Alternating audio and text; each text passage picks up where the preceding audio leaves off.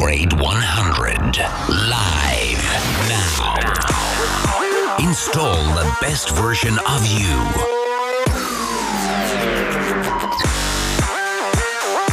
Salutare și bine că m-am regăsit din nou în urechile voastre. Marian Hurducaș este numele meu și din acest moment începe Upgrade 100 Live Talks chiar aici la Radio Guerilla. Avem o ediție aparte astăzi, pentru că în 28 martie la Craiova, la Teatrul Național Marin Sorescu, va fi locul unde se va desfășura primul eveniment tech internațional de amploare din regiune, unde speakeri internaționali se întâlnesc cu speakeri uh, experți români, cu antreprenori tech și reprezentanți ai comunității din sudul României. Vor urca pe scenă Rahav Harfush, care este antropolog digital și autor de bestseller, David J.P. Phillips, care este coach și public speaker, speaker și Emigal, antreprenor tech și biohacker. Alături de cei trei pe care tocmai i-am numit, uh, vor mai fi niște invitați speciali. Diana Brătucu, director uh, la școala gimnazială Traian din Craiova, a făcut minune acolo și merită să vorbim despre asta. Cosmina Georgescu, CEO și fondator Cluster Power, Alexandra Olaru, care este director uh, legal și External Affairs Vodafone România, Ilie Pană, care este fondator al fabricii de șosete și farmaciei de detergent. Este un antreprenor local foarte apreciat la nivel național. Este chiar și Ionut Stanimir, directorul de marketing și comunicare al BCR cu noi în 28 martie la Craiova, la Teatrul Național Marin Sorescu, unde se va întâmpla o nouă ediție de IQ Digital Summit. Ca de obicei, partenerii sunt uh, George, BCR, care este și coproducător, și Vodafone, uh, care este partener tech, fac posibilă participarea uh, doar pe baza unei aplicații online pentru voi, deci nu contra cost, așa că grăbiți-vă să vă înscrieți pe iqdigital.ro. Uh, și pentru că nu cunoaște nimeni mai bine decât uh, colega mea Smaranda Heroiu, care este director executiv Upgrade 100, dar totodată și speaker manager și coprezentator IQ Digital alături de mine, uh, am rugat-o să ni se alăture în calitate de ambasador al lor, al speakerilor, cel puțin cei trei uh, care vin de peste mări și țări ca să vorbească la acest eveniment de mare angajament. Smaranda, bună seara! Bună seara, Marian, mulțumesc pentru invitație. Mă bucur să fiu din nou aici, prima oară în 2024. Prima oară în 2024. uh, da, ei, ce să, la cine să fie apelat? Cine a făcut cel mai mult research pe dânsii? Cine i-a puricat cel mai bine? Cine a vorbit toată ziua cu ei? Și până la urmă, cine este tocilarul din echipa noastră? Recunosc, mă calific la toate cele de mai sus enumerate. Bun, uh, o să vorbim pe rând despre cine este David J. Phillips și de ce îi se spune Mr. That by uh, PowerPoint. O să vorbim și despre Rahav Harfush, care are în track record și campania lui Barack Obama. Uh, și Emigal, care este românul uh, ce a creat Ezra, un startup care detectează timpuriu cancerul cu ajutorul inteligenței uh, artificiale. Ezra este un uh, startup printre ai cărui fondator se află și Emigal, acum cetățean american, după cum spuneam. În esență, Ezra folosește inteligența artificială și imagistică medicală avansată pentru a detecta cancerul într-o etapă cât mai incipientă. Recent, și asta se va regăsi găsi și în Update 1.1, newsletterul care este acum în facere și care va fi uh, trimis către abonați pe 29 februarie a adunat încă vreo 21 de milioane pentru acest uh, startup. Upgrade 100. 100% knowledge. Zero bullshit. At Radio Guerrilla. Alături de mine este Smaranda Heroiu, director uh, executiv Upgrade 100, dar și speaker manager pentru IQ Digital ro sau mai bine zis IQ Digital Summit care se va întâmpla la Craiova în 28 uh, martie. Locurile nu sunt chiar foarte multe, mai ales că se poate înscrie oricine, iar în baza aplicației se face o selecție de către noi. Uh, evenimentul are foarte mulți uh, oameni de seamă, afișul este încă în completare, cei care ne-au confirmat că vor fi cu noi au fost deja anterior uh, menționați și mi-aș dori să încep cu uh, a explica de ce e foarte bun David J. Phillips și apoi după aia să încercăm să uh, să-l și desfacem pe bucăți ca să-l înțelegem mai bine. Am o secvență dintr-o prezentare uh, de ale lui despre cum să faci o prezentare foarte bună. So the question then is, how do we add dopamine to your angel's cocktail? Can we just get us a bottle with dopamine in it and go like, mm, I'm good and done and ready for my presentation? No. Well, you can, but that's illegal. Instead, what can you do as a presenter to supercharge yourself with dopamine? Well, e un pic de psihologie în ceea ce face uh, David J. Phillips. Vrea să scoată dopamină de la audiență, vrea să scoată oxitocină și serotonină. Și serotonină e da. și chimie. Exact. Uh, dacă stai să-l asculti, într-adevăr, e foarte bine structurat și face tot posibilul să apese pe acele butoane ca să obțină reacția pe care ți-o dorești. După care uh, te poți uita la alte speech-uri foarte bune care îți plac sau care ți-au plăcut în trecut, poate să fie chiar și TED. Uh, el are speech-uri de peste 10 milioane de vizualizări, inclusiv unul TED, dacă nu mă înșel, care este inclusiv îmbeduit la noi pe iqdigital.ro. Uh, l-ai mai văzut uh, în afară de materialele pe care le-am văzut eu, pe care ne le-ai pus tu la dispoziție nouă echipei? Pot să spun că am avut onoarea să-l văd uh, pe David live la București mm-hmm. în 2019 pe scena festivalului Upgrade 100 uh, și a fost o revelație.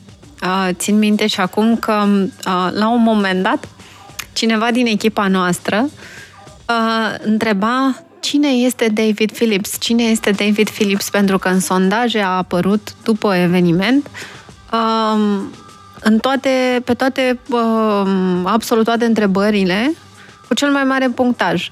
Și nu a fost neapărat marketat ca un star speaker, pentru că în 2019 l-aveam pe Salim Ismail, mai erau câțiva speakeri uh, uh, cu stat de vechi și reputație mai uh, de amploare și atunci el a fost promovat și comunicat ca atare, dar nu fiind așa în main line-up. Uh, și asta cumva în apărarea colegilor noștri care nu aveau timp să se uite la festival în timpul în care se întâmpla festivalul. Uh, așa că atunci a fost, bine, până în 2019, pregătirea și cercetarea pentru a-l aduce la București, tot așa, m-a pus față în față cu uh, tocurile lui, în primul rând cu TED tocurile lui. Uh, și da, am descoperit un speaker extrem de carismatic care vorbea foarte mult despre felul în care trebuie să ne prezentăm și să prezentăm uh, ceea ce uh, la momentul respectiv, să spunem 2019, deși nu pare foarte îndepărtat, uh, nu era o industrie atât de mare a, uh, nu știu, coachilor de vorbire, de vorbit în public, a tehnicilor de vorbit în public și așa mai departe. Adică David era pe un teren destul de, uh, de virgin. Eu nu mi-l amintesc din 2019, nici nu lucram atunci cu voi, dar am fost uh, spectator. Cel mai probabil am fost într-o altă sală. Uh, da, el nu a fost pe main stage. Da, și nu mi-l amintesc, însă am încercat să-l compar cu Richard Mulholland, pe care l-am avut uh, la Timișoara care la fel exploziv, transmite foarte bine mesajul și cred că apelează la aceleași tehnici despre care povestește și uh, Philips. Uh, da, Philips e, cred că, mai de substanță decât, uh, decât Richard. Richard e mai showman. E showman, într-adevăr. Uh, Philips are ceva ce probabil se uh, împărtășește cu toți nordicii, adică e foarte conștiincios în ceea ce Uh, scrie, vorbește sau prezintă. Uh, și cărțile lui, dar și TED Talk-urile mm, nu vin neapărat doar ca o experiență de scenă, adică el nu este doar un speaker care ține speech și cam atât. Uh, și chiar l-am admirat în ultima vreme pentru că a crescut enorm de mult pe TikTok și pe Instagram cu niște uh, shorts-uri niște pastile de, de câteva uh, minute sau chiar secunde, de câteva zeci de secunde, în care dă niște sfaturi punctuale fie de vorbire în public, fie de trac, fie de... Știi că vorbitul mm-hmm. în public e a doua cea mai îngrozitoare spaimă pe care da, o avem da, da. cu toții. Uh, și l-am văzut în, din 2019 până acum cum și-a adaptat conținutul, adică era și este un speaker tradițional, este genul de speaker cu, cu state vechi în această meserie, uh, dar și-a adaptat conținutul la uh, ceea ce se întâmplă astăzi și la felul în care se consumă astăzi. Și îmi place extraordinar de mult această declinare a lui în niște medii care nu-i neapărat, nu-i permit să dezvolte foarte mult subiectele. E interesant de urmărit creatorii vechi de conținut care nu creau conținut pentru masă în online, dar creau conținut pentru masă în offline și da. au foarte bine primiți cu asta. Mă uit și la Mark Manson, care uh, a fost la alte evenimente din România. Uh, salutăm prietenii de la Brand Minds, l-au avut tura trecută. Uh, și mă uit acum cum încearcă să deslușească online-ul prin materialele video pe care le face pentru YouTube sau prin materialele pe care le face pentru Instagram. Unele ies, unele nu, dar inclusiv în interviurile pe care le dă, în care vorbește despre experiența lui, spune că este cu totul și cu totul ceva nou, că încearcă a înțeles ce funcționează și ce nu funcționează, doar că cea mai mare problemă este că atunci când a înțeles ce funcționează, nu mai funcționează, pentru că se schimbă mediul foarte uh, repede pentru, pentru el. Și pentru ei, de altfel, că vorbim despre cei mai vechi. Um, am zis că a strâns peste 10 milioane de vizualizări pe YouTube uh, după un TED Talk care a revoluționat modul de utilizare a unei prezentări. De-a lungul timpului, Philips a militat pentru simplitatea prezentărilor și a dovedit că povestea din spatele slide-urilor este cheia către inimile și mințile publicului și cred că pot să spun asta. Expertiza lui a fost deja împărtășită angajaților din numeroase companii de renume. O să dau câteva exemple aici, dar nu mai multe de trei, Oracle, Google sau Microsoft. A scris și o carte de succes tradusă în mai multe limbi. Titlul în engleză este High on Life. Uh, în cartea sa este vorba despre modul în uh, care, pentru a ne atinge obiectivele, putem să administrăm relația cu substanțele generate în mod natural de corpul nostru. Bine, o fi terminat și biologie, chimie când o fi fost mic. Uh, nu cred, cred că pur și simplu uh, face legătura între neuroștiințe și neurolingvist și uh, ceea ce se consumă. Știi, în zona asta de marketing, care de mm-hmm. altfel este mult NLP, adică... Acum da. Cumva împachetează conținutul astfel încât să ne dăm seama la ce răspundem chimic, pentru că de foarte multe ori, uite, să-ți dau un exemplu, uh, se pare că elementul de surpriză dintr-un discurs generează mai multă dopamină decât uh, un hohot de râs, adică decât o glumă bună. Uh, intriga, faptul că uh, lansez o uh, ipoteză pe care nu o dezvălui decât la un moment dat. Uh, sunt toate mici trucuri și probabil că explicându-le devine această carte un posibil manual de, de vorbit în public. Pentru că sunt probabil uh, multe, multe alte informații și sfaturi de care putem să ținem cont. Uh, vorbesc în public de la 16 ani. Uh, tot de atunci vorbesc și la microfon, fie că este radio, fie că este unul de TV dar niciodată n-am ajuns la nivelul în care să zic gata, le-am învățat pe toate despre vorbit în public, despre prezentarea de produs, despre prezentarea unui proiect. Nu, de fiecare dată mai dau de câte un, uh, de câte un Philips care îmi spune că nu, încă nu știu mare lucru despre prezentarea în public. Pentru că la urma urmei vorbești cu o masă dinamică. Niciodată nu este aceeași, publicul tău sau în general publicul nu este același. Am fost la Iași, am fost la Timișoara, am fost la Brașov, iată, mergem la Craiova, nu întâlnim același public, știi? De glumele pe care le-am încercat noi la Timișoara n-au funcționat în altă parte, no. sau glumele pe care le-am încercat la Brașov n-au funcționat la Timișoara. Probabil, dacă vrem să, să o dăm grav de gard, le încercăm la Craiova. A, poate că pentru Craiova ar trebui să angajăm pe cineva care să ne scrie glumele și cineva care cunoaște mai bine zona decât uh, noi noi, deși aș putea zice că sunt de-al locului, puțin mai la 50 de kilometri de Craiova, da, behedinți. Uh, următorul speaker de pe lista noastră este Rahav Harfush. Uh, este una dintre cele mai importante voci din lumea antropologiei digitale și analizează continuu cum se raportează societatea la creativitate și la viitorul uh, muncii. Vorbește destul de mult despre productivitate, în ultima perioadă despre mm, cum căutarea productivității nu duce la nimic bun și mai puțin la productivitate chiar. O să caut uh, materialul pe care mi l-am pus aici la îndemână ca să o ascultăm. Ia să vedem. A few years ago, my obsession with productivity got so bad that I suffered an episode of burnout that scared the hell out of me. I'm talking insomnia, weight gain, hair loss, the works. I was so overworked that my brain literally couldn't come up with another idea. That indicated to me that my identity was linked with this idea of productivity. Do you feel guilty if you haven't been productive enough during the day? Do you spend hours reading productivity hacks, trying new frameworks, and testing new apps to get even more done? I've tried them all task apps, calendar apps, time management apps, things that are meant to manage your day. We've been so obsessed with doing more that we've missed the most important thing. Many of these tools aren't helping, they're making things worse. Okay, let's talk about productivity for a second. Historically, productivity as we know it today was used during the Industrial Revolution. It was a system that measured performance based on consistent output. You clocked into your shift and were responsible for creating X number of widgets on the assembly line.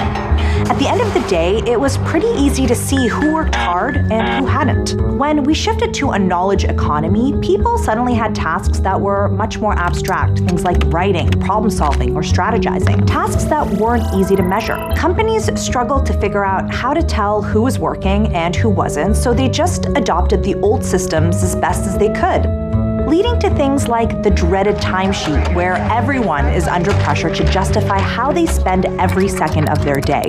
There's just one problem these systems don't make a lot of sense for creative work. We still think of productivity as an endurance sport. We try to churn out as many blog posts or we cram our day full of meetings.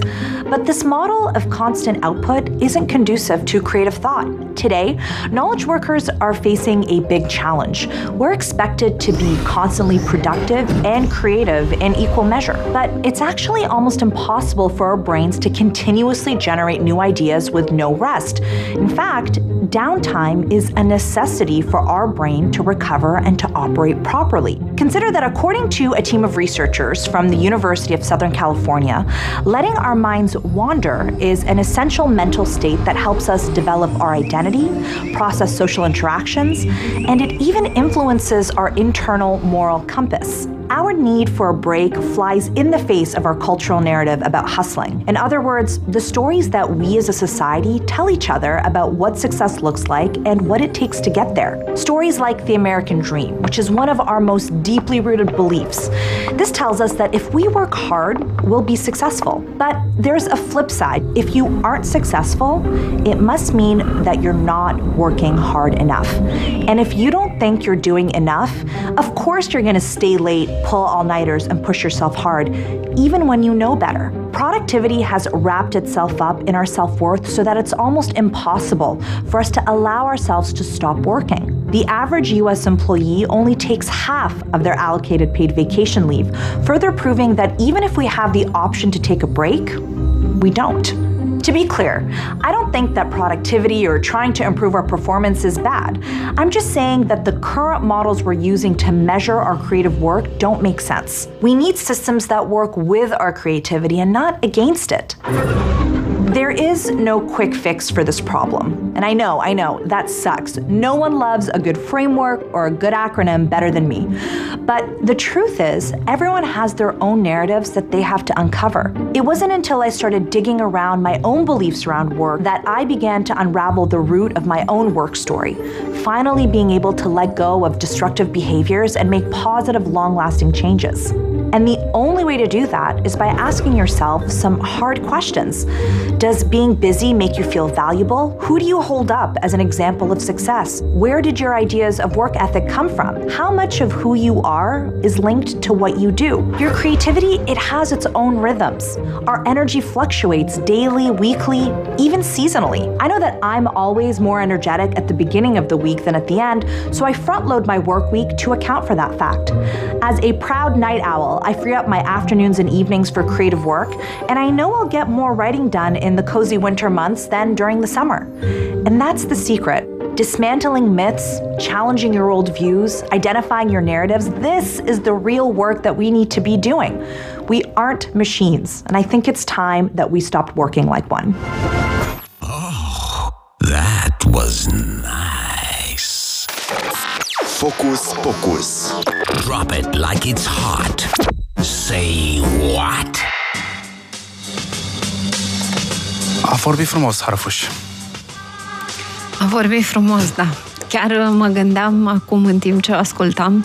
Săptămâna trecută am avut colul uh, de uh, briefing cu ea și împreună cu Dragoș Stanca um, cred că a fost prima oară când am avut așa one-on-one cu Rahaf. Din nou e un personaj, pot să spun istoric, dar pentru mine e chiar i-am și spus că sunt, sunt precum un grupii.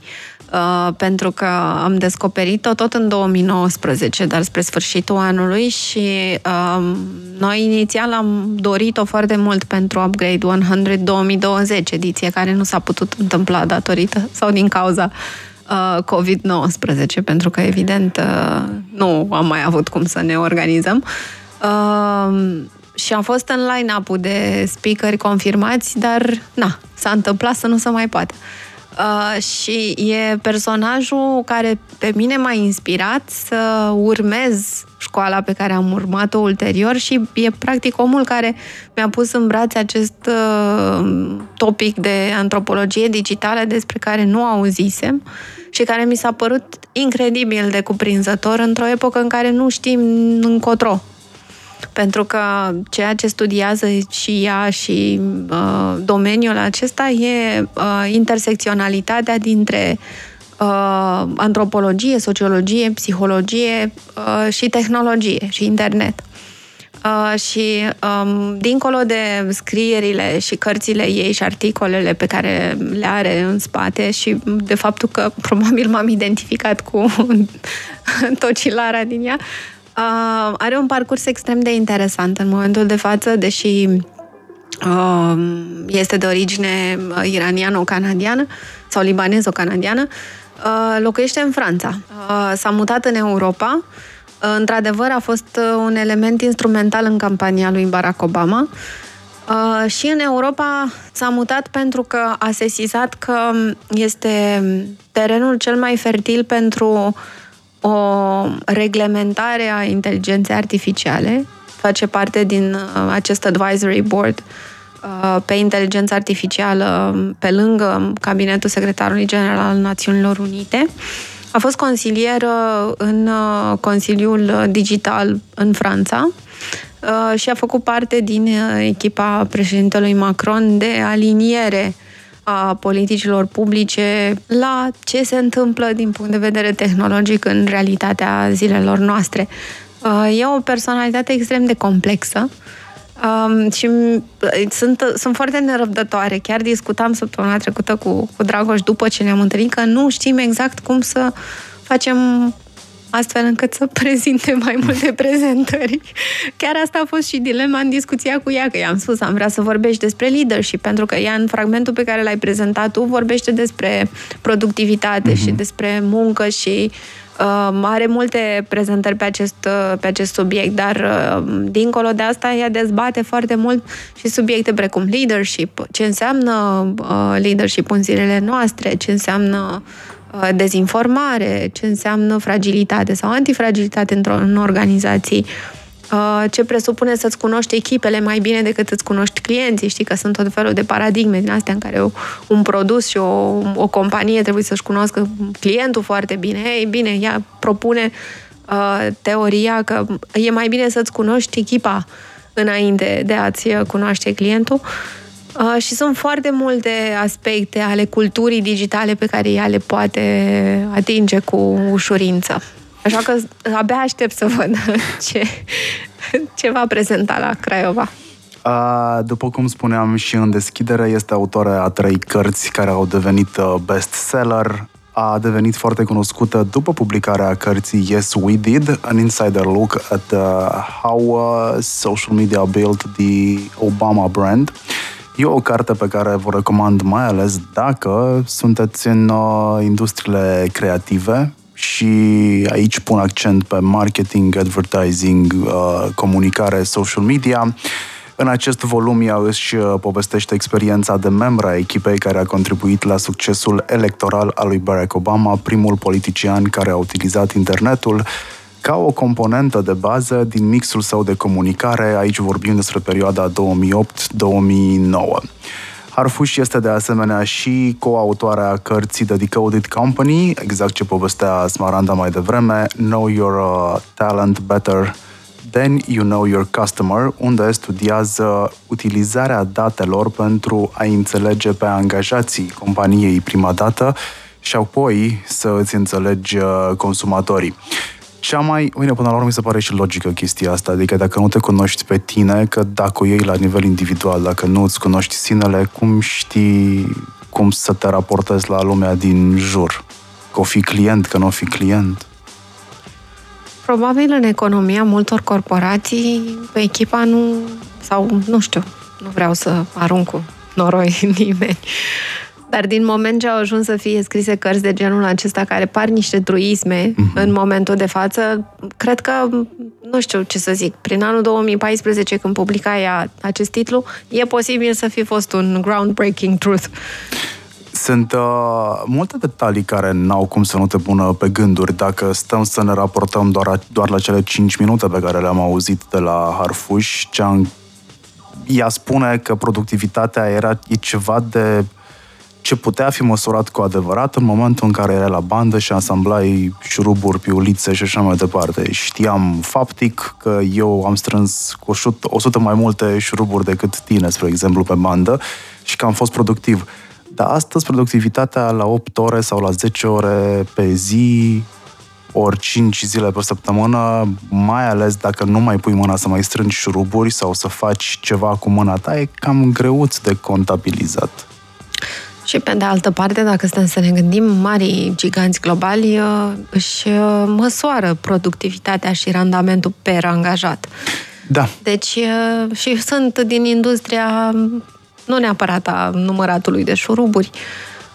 Cred că mm, e o noțiune care în ultimii ani și eu înclin să cred așa și din studiile pe care le-am citit și din proiectele în care m-am implicat chiar la nivel european, nu în România, Uh, productivitatea a devenit acest buzzword, în special după pandemie sau în perioada pandemiei, când se punea problema echipelor uh, uh, descentralizate, cine cum cât lucrează și chiar Dragoș cred că a remarcat tot așa un, un studiu mai de mult în care existau tot felul de contradicții între șefi și echipe.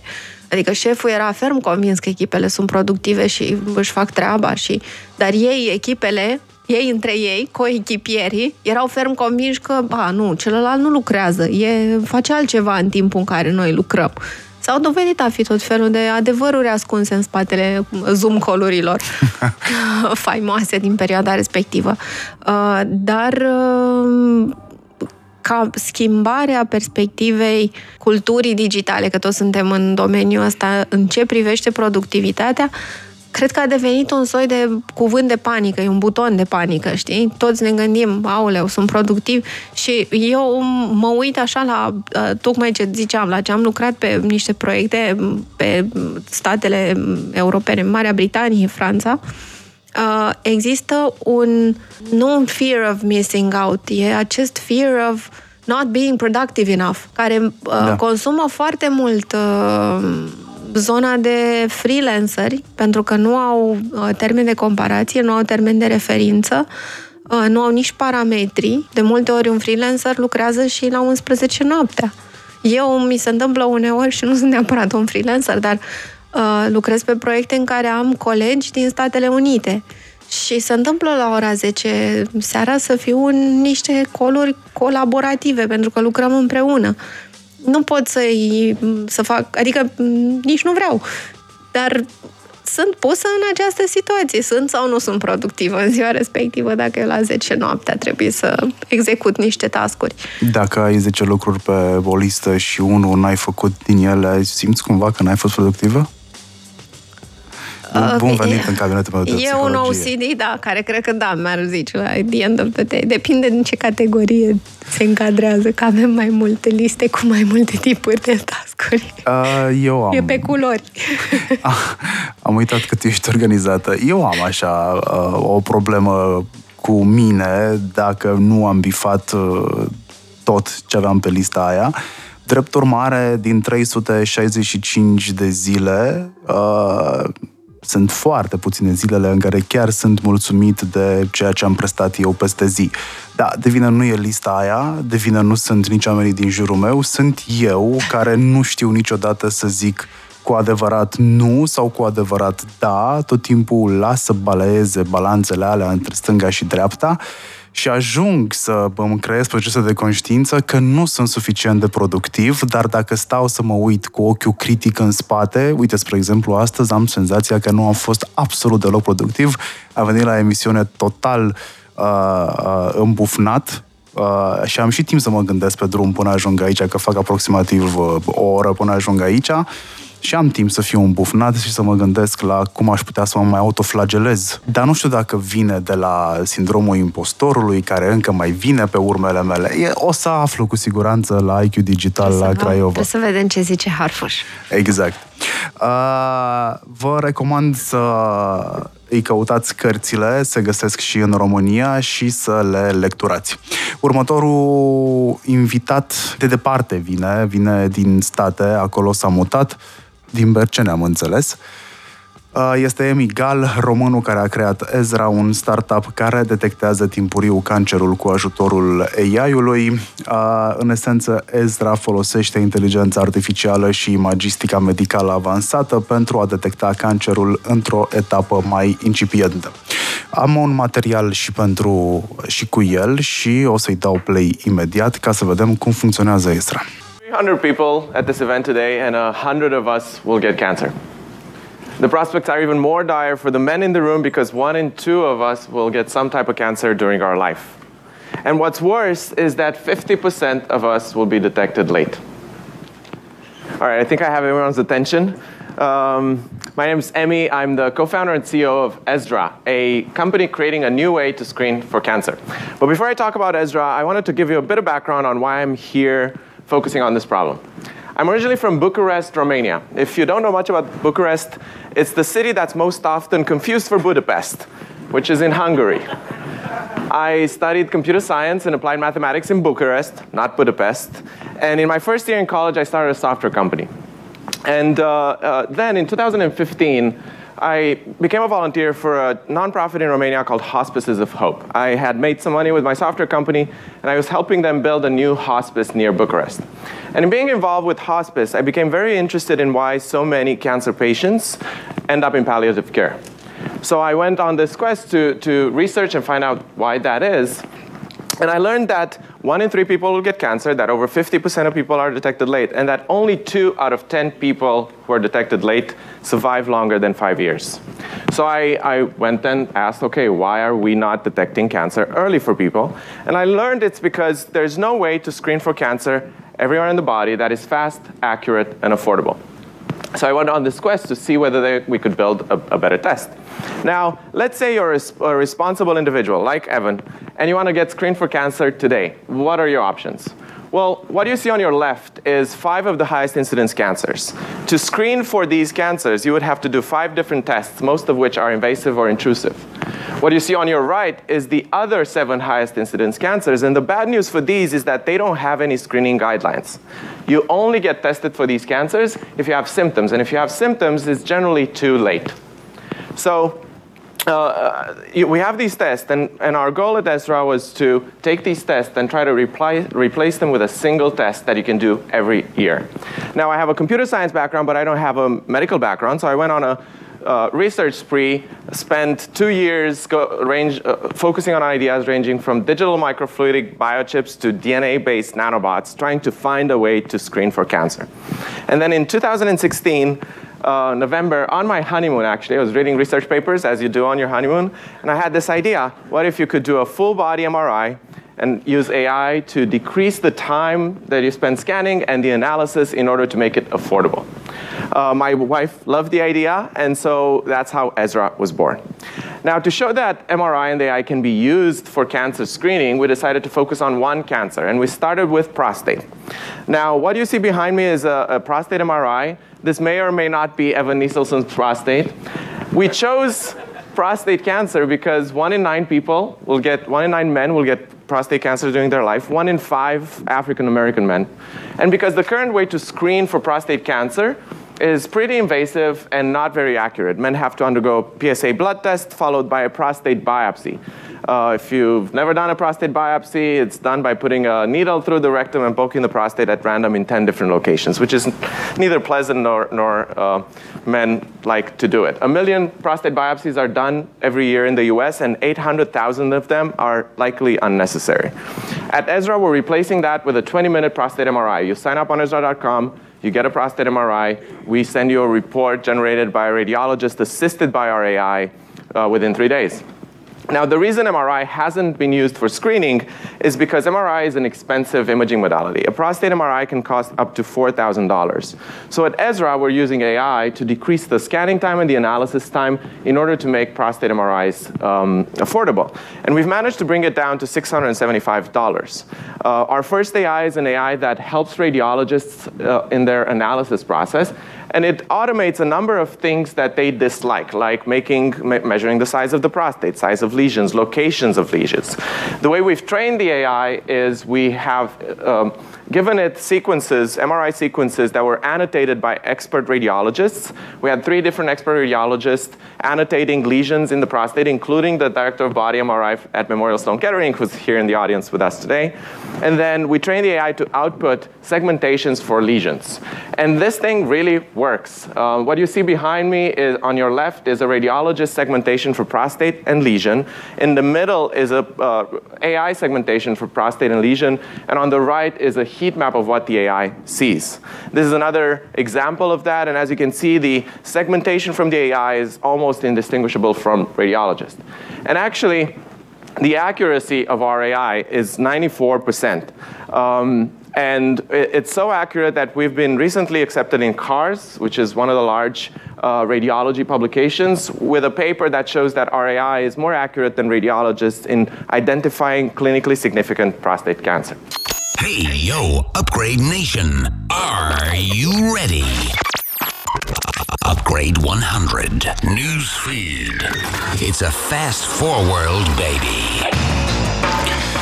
Pe lângă faptul că știrea ar fi că în 28 martie ajungem cu IQ Digital Summit la Craiova, am și cel puțin 5 cele mai importante detalii pe care ar trebui să le urmărim uh, sau care ar fi trebuit să le urmărim în ultimele 30 de zile în uh, segmentul uh, AI. Uh, Se așteaptă ca întreprinderile să investească mai mult în guvernanța AI cu un accent pe conformitate și reglementare pe măsură ce adoptă tehnologia AI generativă intern. Acesta include gestionarea modului în care angajații utilizează tehnologia și conformitatea cu reglementările guvernamentale existente sau propuse. Mai mult se preconizează și o creștere a agenților autonomi și a modelelor multimodale și deschise împreună cu o proliferare a startup-urilor AI care oferă um, din ce în ce mai multe oferte mai sofisticate de lucru cu inteligența artificială. Google uh, chiar uh, mai alocă încă o tură de 25 de milioane pentru dezvoltarea AI-urilor în startup-urile din uh, Europa. Uh, avem însă în continuare probleme legate de deepfake și vom avea multă vreme de aici încolo. Se așteaptă o creștere a modelelor multimodale mari, în special în generarea de video. Uh, ceea ce va necesita, bineînțeles, vigilență sporită față de deepfake-urile serioase. În plus, există preocupări legate de o posibilă penurie globală de procesare GPU, adică cele care au făcut și buzunarul mare lui Nvidia. Acestea sunt vitale pentru funcționarea multor aplicații AI, ceea ce determinează, determină companiile și țările să caute soluții alternative pentru a nu rămâne în urma inovațiilor AI. Dacă tot am vorbit despre deepfake și materiale care nu prea pot fi diferențiate de cele originale, utilizarea AI în cinematografie devine din ce în ce mai reală, la o scară mai mare decât uh, se întâmplă acum. În ultimii ani a început să fie folosită.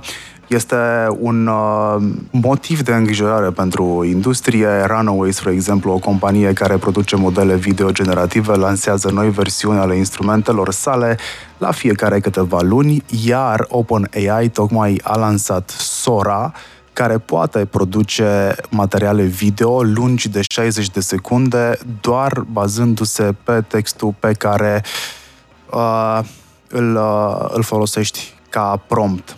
Uh, ai văzut uh, Sora? Ce poate să facă? Am văzut un uh, clip demonstrativ uh, și e înspăimântător. Tu ești antropolog digital. Spunem, cum crezi că o să se schimbă lucrurile în jurul nostru datorită sau din cauza? Și, și. Uh, zic că e înspăimântător în primul rând că să ne aflăm într-un an extrem de complicat, faptul că aceste tehnologii ajung la maturitate într-un uh, spațiu geotemporal în care atât de mulți oameni urmează să voteze, indiferent ce votează, important e să știe conștient ce votează, uh, este îngrijorător. Uh, și mi se pare cu, cu atât mai înspăimântător cu cât, uh, și aici sunt convinsă că există loc de dezbatere, dar personal, punctul meu de vedere e, nu există leadership la nivel internațional. Uh, nu există un lider către care să te uiți și despre care să spui uh, că este de neclintit. Știi că nu, nu se poate. De exemplu, a circulat un filmuleț cu Joe Biden. Da cu toate, cu tot respectul și cu toată aplecarea către președintele Statelor Unite. Istoricul lui nu îl indică ca fiind o persoană care n-ar fi fost în stare să, uh, să, fie, să, să fie înregistrat în mod real în acel film. Și multe altele, adică vorbim despre Trump, vorbim despre Putin, vorbim despre niște lideri care, din nou, uh, sunt foarte ușor de, de falsificat. Pentru tine o să fie un an interesant ca antropolog digital. Și da și nu, că nu sunt neapărat implicată. Sunt mai, de, mai degrabă... Ca observator. Ca observator, da. Din păcate sau din fericire nu sunt implicată în, în zona asta de demtech, de tehnologie pentru democrație, dar uh, sunt foarte multe outleturi, uh, printre care cel în Europa, unul dintre cele mai importante e cel al uh, Universității Oxford, care sunt convinsă că vor monitoriza și vor indexa. Important ar fi să existe o modalitate de prevenție mai puțin mai, uh, mai fermă. Uite, revenind la Ezra, uh, cred că uh, scopul pe care și-l propune Emi și uh, filmulețul, clipul pe care l-ai difuzat, uh, sunt foarte nobile. E un uh, startup care e Uh, are un uh, fan extrem de fervent, e Brian Johnson, care e faimosul uh, milionar extravagant biohacker și uh, care a reușit să-și scadă vârsta biologică de la 40 și la vreo 17 și care e un, uh, un suporter destul de vocal al uh, companiei, al startup-ului Ezra. Uh, Uh, sunt și inițiative. Asta e, cred că asta creează un soi de disonanță cognitivă, știi? Uh-huh. Sunt foarte multe inițiative pozitive, adică se poate face cu tehnologia în momentul de față, se pot face niște lucruri extraordinare. Asta e ca dilema despre care uh, spunea un președinte american în momentul uh, descoperirii uh, formulei pentru bomba nucleară, știi? Dacă mintea omului a putut concepe asemenea armă de distrugere în masă și ar fi făcut-o, dar într-un scop nobil, Uh, probabil că am fi fost uh, mult mai departe din perspectiva uh, bunătății și a umanității. Una dintre planetei. emisiunile uh, de luna asta, cred că chiar prima de luna asta pe care am făcut-o, uh, l-am avut prin telefon alături uh, pe Mihnea Măruță, care este autorul cărții Identitatea Virtuală. Am vorbit cu el despre uh, implicațiile fenomenologice pe care le-ar putea avea sau pe care o să le aibă chiar uh, căștile de realitate virtuală augmentată. Și a început uh, intervenția cu tehnologia nu este neutră, așa cum tindem să credem, că tehnologia nu este ceva ce îl poți folosi în bine sau în rău. Tehnologia există este. și modifică mediul în care uh, ești și modul în care tu te raportezi la mediul în care ești. Și mi-a rămas asta în minte și am și luat secvența respectivă și se va auzi foarte bine sincronizată cu tot materialul de Update 1.1, care este newsletterul nostru lunar. În varianta audio se va auzi. Mai am două titluri pe care trebuie să vi le zic uh, ca să fie cinci în total despre AI. Va exista și un forum global UNESCO privind etica AI în 2024. Acest uh, forum, organizat sub patronajul UNESCO în Slovenia, va aborda schimbările de guvernanță AI, punând accent pe etica de reglementare. Evenimentul reflectă interesul global pentru abordarea provocărilor etice și de reglementare ridicate de AI. Uh, și, bineînțeles, uh, vorbim și despre reglementările UE privind AI-ul și impactul uh, global. AI Act al Uniunii Europene va impune noi cerințe de transparență și responsabilitate pentru companiile care dezvoltă și utilizează sisteme AI inclusiv modelele de bază precum GPT-4, pe lângă UE și alte țări și regiuni, inclusiv China și Africa, își dezvoltă propriile cadre de reglementare pentru AI, cu impact uh, potențial asupra dezvoltării tehnologice globale. Una dintre temele care sunt uh, discutate recurent sunt, ok, dacă reglementăm, mai putem să mai dezvoltăm această tehnologie care, în final, s-ar putea să fie benefică. Eu nu cred că reglementarea pune opreliște dezvoltărilor ulterioare. Să ne uităm la atât de multe industrii și domenii care s-au dezvoltat în ultima sută de ani și care au fost reglementate mai devreme sau mai târziu și nu s-a oprit, n-a stat lumea în loc. Uh, în momentul de față, Goana este puțin uh, tardivă, ca să spun așa. Da, și uh, Future Summit, organizat de um, ONU, Uh, și studiile care au fost uh, elaborate, nu știu, aici îmi vine în minte, World Economic Forum a scos un studiu despre efectele dezinformării și uh, informării manipulate, în care, practic, uh, a transmis printr-o cercetare efectuată de vreo 1500 de oameni, profesori, cercetători, politicieni, whatever, specialiști în domeniu, uh, că această manipulare prin deepfakes, prin imagini uh, create din nimic, uh, este cea mai mare amenințare globală, cel puțin pentru următorii doi ani. De aici și panica reglementării. De aici și uh, acea scrisoare de anul trecut uh, prin care se solicita hai să ne oprim uh, și să vedem încotro, care de fapt Probabil în următorii ani vom afla exact care a fost uh, motivul lansării acelei scrisori colective de uh, sistare a uh, dezvoltărilor tehnologice în zona de generative AI. Uh, de aici panica, dacă mă întreb pe mine. Adică cred că și-au dat toți seama, toți mă refer la cei care sunt în măsură să, uh, să ia uh, toate firele și să le unească într-o zonă mult mai clară, mult mai limpede, mult mai de uh, ușor de definit și de reglementat. Uh, și, și cred că ăsta a fost momentul în care și-au dat seama că it's now or never. Dar este puțin târziu, pentru că luna viitoare, adică luna viitoare, mă refer la luna martie, sunt primele alegeri, dacă nu mă înșel. Uh, da. Mă uitam pe niște grafice despre care am povestit și în emisiunea trecută. 8% din uh, populația lumii trăiește în democrații full, 60% trăiește în totalitarism. Și vrei să știi o chestie interesantă, că mi-ai aruncat mingea la fileu? Uh, din acest, uh, din această proporție, 75% din locuitorii țărilor democratice se tem de manipulare și fake news. Ok. Uh, o să fie un an interesant, asta este foarte clar și... Da, uite, pe 10 martie 2024 sunt alegeri în Portugalia. Cred că dacă ne facem fiecare treaba foarte bine, în a da mai departe ideea de... Adică, tot îmi spun că dacă ne facem fiecare treaba foarte bine, fie pe persoană fizică, fie pe persoană juridică și mai tragem semnale de alarmă și mai punem în vedere lucrurile nu o să se întâmple cu atât de mare gravitate cum ne așteptăm, dar e destul de greu. Uh, bine, până la urmă, după cum spune și radioul nostru, bine le învinge. Dar uh, tranziția până acolo... Da, e posibil să nu treacă totdeauna prin uh, ceva ușor și fără suferință. Știi că de obicei învățăm din înfrângeri, nu din victorii. Exact. Binele Cred că educația e foarte importantă și eu mă uit în proiectele, în aceste proiecte colaborative în care lucrez și lucrez mai mult pe partea asta de cercetare.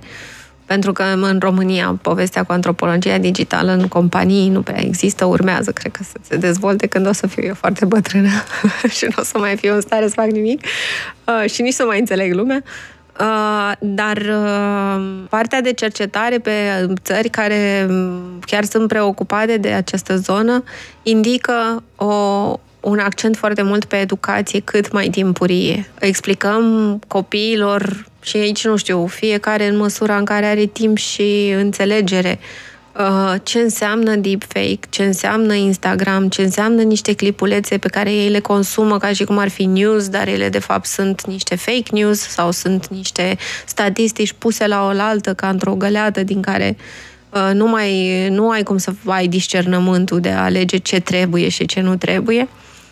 Uh, și, și văd că în alte țări preocuparea pentru educație cât mai timpurie, adică vorbim despre copii de grădiniță care sunt expuși la aceste subiecte. Sunt copii de școală primară care sunt expuși la aceste subiecte.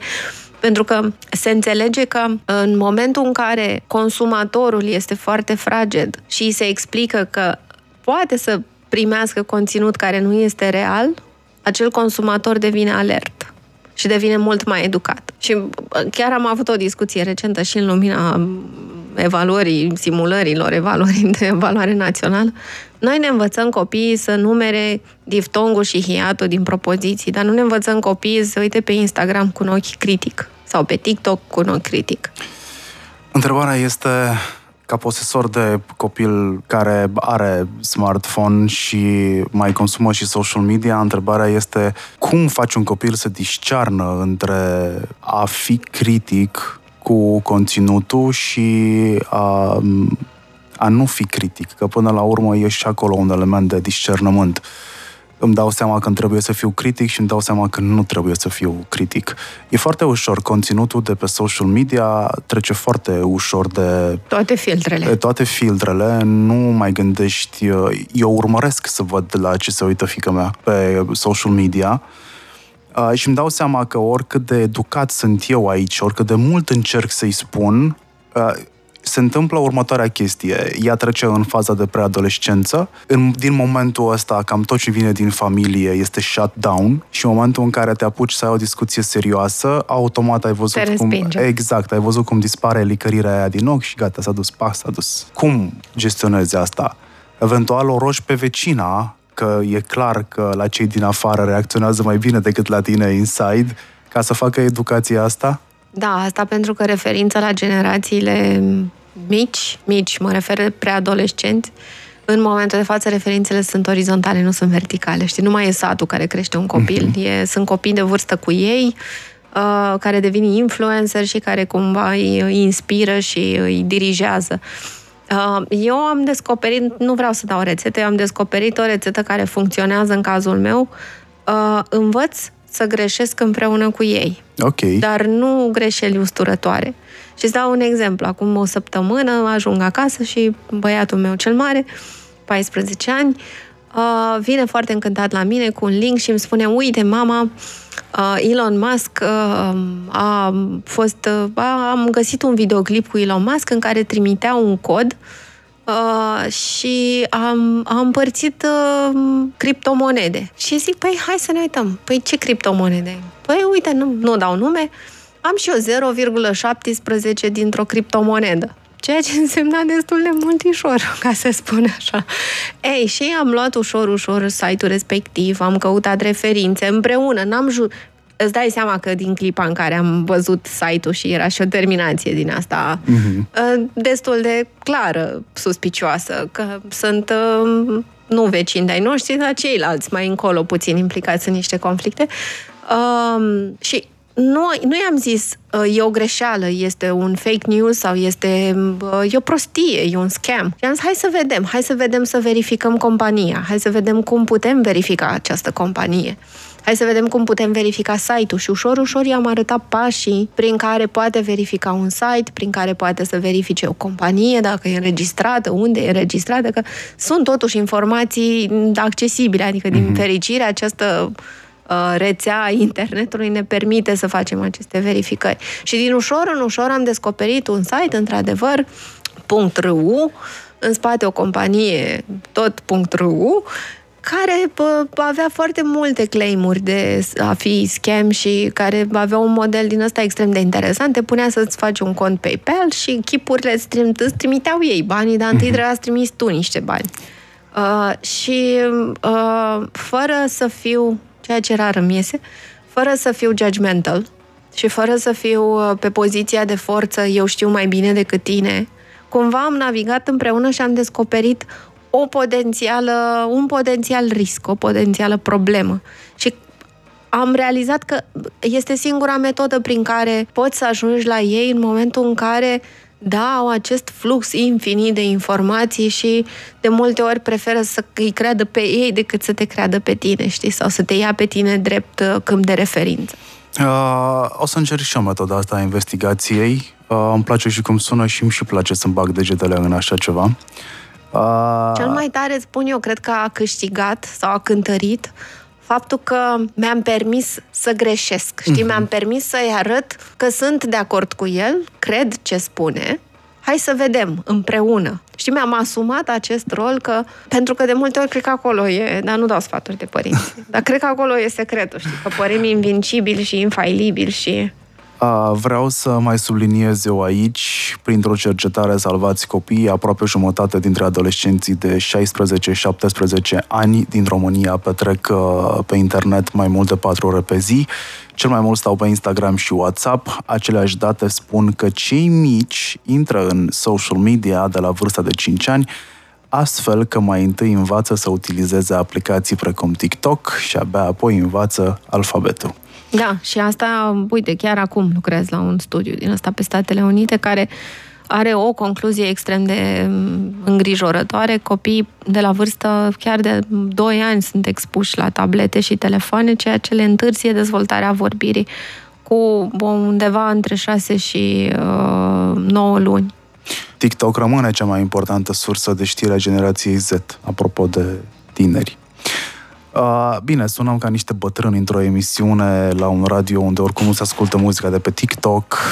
E perfect, e perfect combo ca să ignori niște oameni care urmare, care urmează să se audă și într-o uh, versiune podcast a acestei ediții de Upgrade 100 Live Talks. Se aude pe upgrade100.live. Focus Pocus. Drop it like it's hot. Say what? Tragem concluziile acestei emisiuni, dacă are sau nu are sens să veniți la IQ Digital Summit la Craiova în 28, la teatru. Locuri uh, mai sunt, dar n-aș paria că vor mai fi foarte multe în perioada care urmează, pentru că o cantitate mare de uh, cereri a fost plasată în ultimele zile de la lansarea oficială de săptămâna trecută. Și cred că dacă nu vă grăbiți, locuri nu mai primiți. Uite ce rim am făcut. Ha. Uh, David, uh, cred că o să mai aibă ceva treabă în Craiova, dacă bine îmi amintesc. Da, le ziceam cu permisiunea ta, menționez un uh, aspect foarte drag, așa. Cred că a, fost, a făcut un gest extrem de, de frumos. Uh, va avea o întâlnire, un tet-a-tet cu studenții Universității din Craiova în aceeași zi, imediat după tocul lui din uh, deschiderea evenimentului. Uh, ne vom muta pe scena uh, aulei uh, din cadrul universității, care înțeleg că e chiar lângă teatru. Și vom avea un, o scurtă prezentare, probabil tot pe Neuro Leadership, și o sesiune de o oră de Q&A cu, cu studenții și cu David și transmit mesajul, să spun așa, de la cei noi doi bătrânei către studenții din Craiova. Să vă faceți temele, că omul e foarte mișto, e păcat să-l pierdeți și să nu puneți întrebările uh, cum trebuie. Uh, a mai fost confirmat un speaker de ultim moment, este Cosmin Georgescu, este CEO și fondator Cluster Power a creat împreună cu echipele sale chiar lângă Craiova centrul de date numit Cluster Power cu ambiția deja atinsă de a intra în topul celor mai importante centre de stocare de date din lume și cu siguranță și-a câștigat deja poziționarea în avangarda industriei din uh, regiune. Uh, va fi și el pe scenă și uh, cred că va exista și un moment de Q&A uh, cu el, pe care, sincer să fiu, abia aștept să-l uh, aflu. Și Ilie Pană, tot din zonă, fondator fabrica de șosete și farmacia de detergent. Uh, mi se pare fascinant că a plecat din locul ăla cu ideea că poate să facă două business-uri de producție. Că nu e simplu să faci de producție. Cu materia cenușie te mai descurci, mai faci o consultanță, mai uh, dai la taste, mai desenezi pe un iPad, dar uh, să faci două business-uri de producție și să și alegi să faci promovarea lor cu tehnici neconvenționale de marketing, tu nefiind marketer, iarăși mi se pare fascinant. Uh, doi oameni pe care aștept să-i văd, va exista și panelul de Digitalination, care va aduce la oaltă mediu administrativ local cu cel universitar plus cel uh, uh, de business, pentru că mai sunt mulți oameni de business care se vor regăsi și care deja se regăsesc pe afișul principal al evenimentului nostru. Ca o concluzie, aș zice să veniți și să vă înscrieți destul de repede pe iqdigital.ro slash Craiova, pentru că multe zile de aici încolo nu mai sunt. Uh, nu mai sunt libere pentru a găsi locuri libere. Uh, nici nu vreau să mă uit acum să văd exact câte locuri sunt, dar sunt cu sutele deja ocupate. Și multe nu sunt la capacitatea sălii. Uh, mai vrei tu să mai adaugi ceva sau lăsăm oamenii așa în suspans? Uh, mai vreau să adaug că abia aștept uh, momentele. Mie îmi plac foarte mult uh, momentele cu iz local și abia aștept uh, povestea Dianei Brătucu de la școala gimnazială Traian, Ah, da. Uh, înțeleg că are potențial de ciugut tubitru, nu? Da, da, da, da. Chiar la asta m-am gândit acum, că o să fie un moment asemănător uh, cu cel de la Cluj, când a fost invitat primarul din primarul uh, Ciugut. din Ciugut, da, care aproape a ridicat sala în picioare. Da. Uh, e clar pentru mine că vorba aia din bătrâni, dacă tot vorbeam de bătrâni, că omul sfințește locul, se aplică oriunde. Și după cum uh, povesteam și noi în interiorul echipei, se poate să fii și antreprenor chiar dacă ești angajat la stat. Și avem niște exemple. Există un exemplu chiar la 50 de kilometri de București, uh, la Curcani, unde din nou avem un director de școală Școală care a făcut da. treabă, da, și pe care l-am și avut invitat uh, într-una dintre edițiile de Upgrade 100. Bun, acestea fiind zise, eu, Marian Hurduca, și mi-au la revedere de la voi, colega mea, Smaranda Heroiu, o găsiți cu siguranță pe rețele de socializare, dar, uh, nu, nu știu, produci content Nu. atât de mult încât să te... Nu. Nu? Nu, spre deloc. spre deloc. Dar și când publică, ai avut niște spike-uri interesante în care ai povestit despre uh, antropologie digitală și nu numai, ai vorbit foarte mult într-o perioadă despre inteligența artificială, ai dat materiale relevante mai departe. Da, dar în general adun uh, like-uri pentru că sunt old-fashioned și nu sunt decât pe Facebook. Adun like-uri la poze cu copii, că pisici nu am. Mai am și un labrador și ăla mai adună poze, uh, like-uri la poze. Uh, pe LinkedIn foarte puțin. Uh, dar uh, consum uh, cu mare plăcere și interes. Uh, content. Content. Acestea fiind zise, ne luăm la revedere, ne auzim data viitoare și cu siguranță ne vedem la IQ Digital Summit Craiova. Noi doi vom fi acolo pe scenă. Uh, o să facem un nou cerbu de aur. Am mai făcut gluma asta, poate o să prindă încă o dată și la Craiova. Pa! Upgrade 100. Shutting down the system.